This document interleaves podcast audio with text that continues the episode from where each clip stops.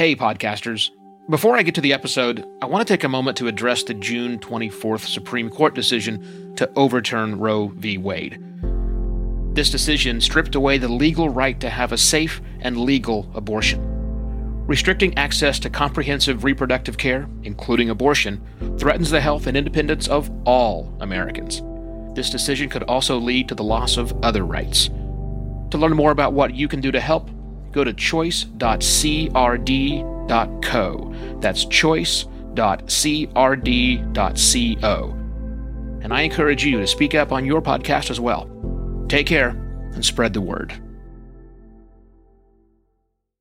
Whether we report on it, avoid it, or provide comfort from it, COVID 19 is affecting the way we podcast now. But what will it mean in 5, 10, or 20 years from now? Hello, and welcome to another podcast Pontifications with me, Mark Steadman, filling in for Evo Terra. I've been thinking about the pandemic because, of course, I have. I'm in the UK and we're about to go under lockdown part two. And I was thinking about what that means for the work that we do as podcasters. So, uh, a bit of background on me. Um, my name is Mark Steadman. I've been a podcaster since the early 21st century. And I now run the podcast hosting, distribution, and analytics company Podiant. And I make a bunch of podcasts on the side, uh, as well as one about running that company as well. So I think a lot about podcasting. And I'm thinking about different time frames in our podcasts. And I'm thinking more specifically about the ones that we present ourselves rather than perhaps the ones that we edit for other people uh, as, as freelance editors. So thinking about the immediate time as as we're in it now, what is it like podcasting in this pandemic right this instant?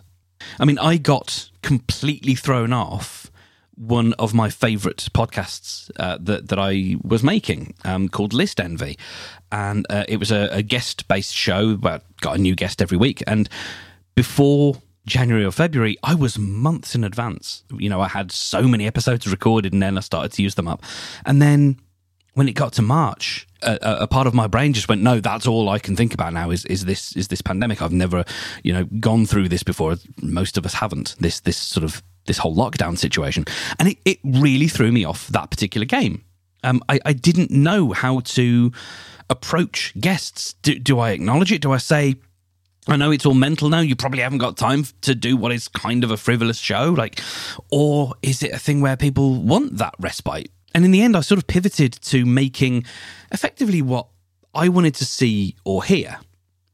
And so I, I started making uh, a show that I called Company Man, uh, which was me kind of just a little bit as I'm doing now, just sitting with the listener and, and just being there.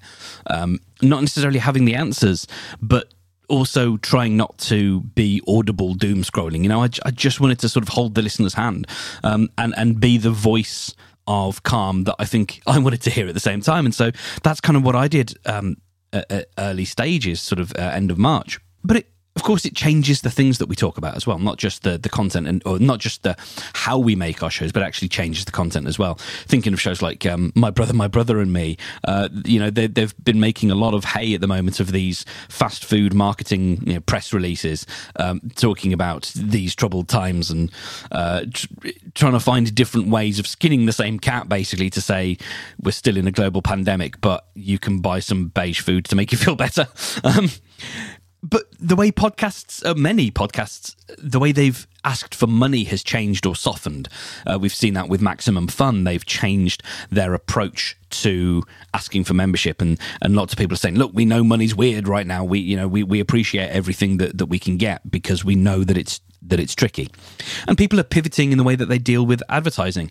There are more shows now that are moving towards membership models to try and cover or paper over the the gaps that they would normally be getting because advertisers are, are, are still a little bit understandably skittish.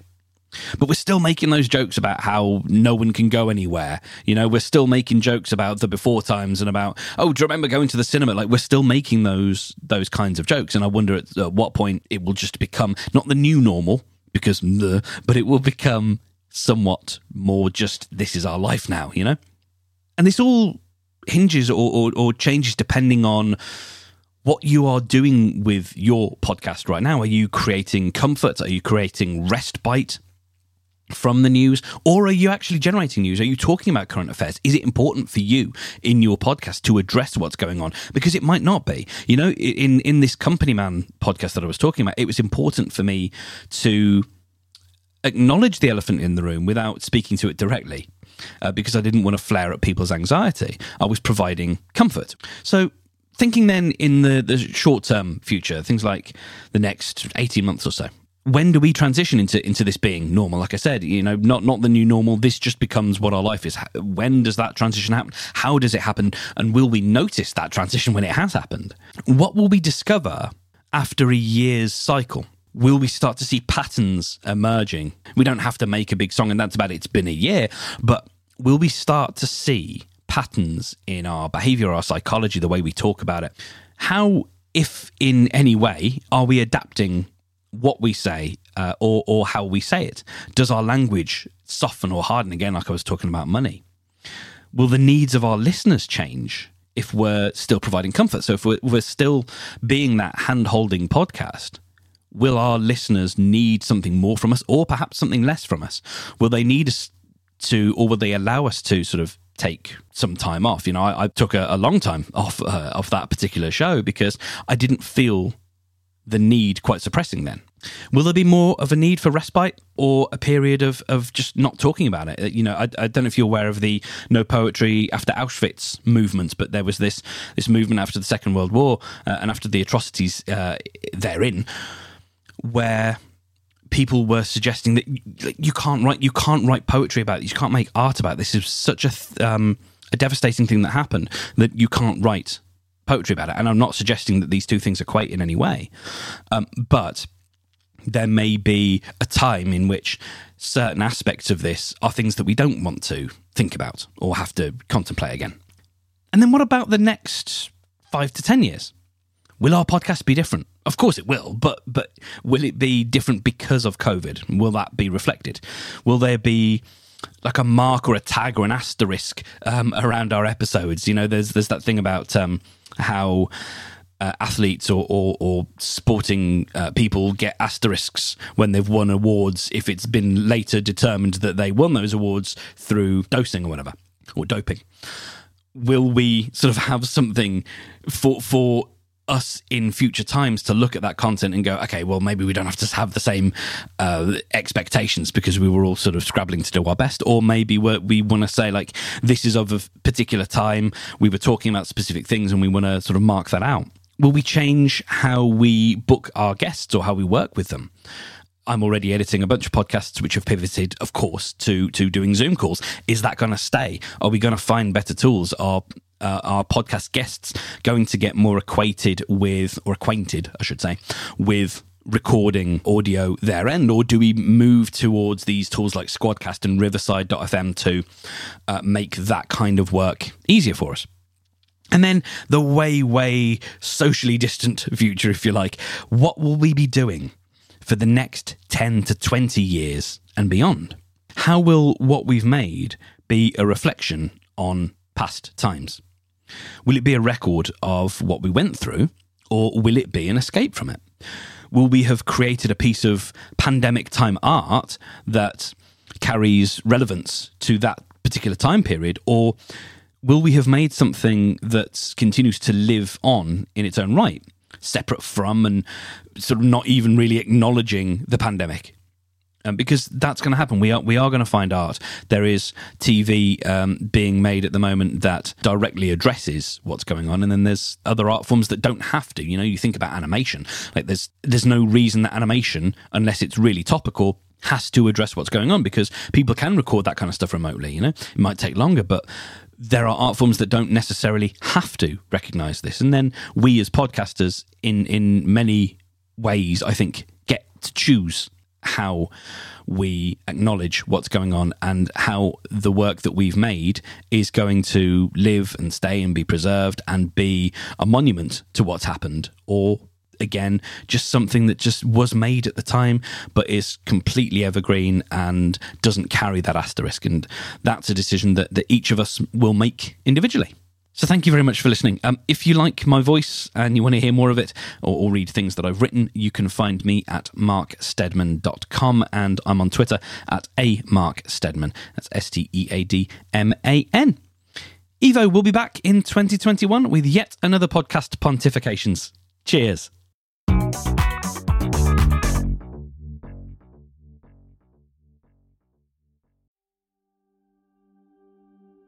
While Americans overwhelmingly support the right of an individual to make their own decisions about abortion, unfortunately, that right is no longer protected everywhere in the U.S.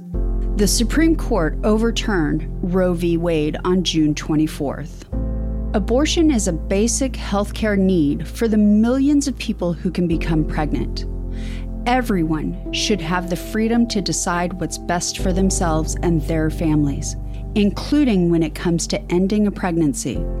This decision has dire consequences for individual health and safety and could have harsh repercussions for other landmark decisions.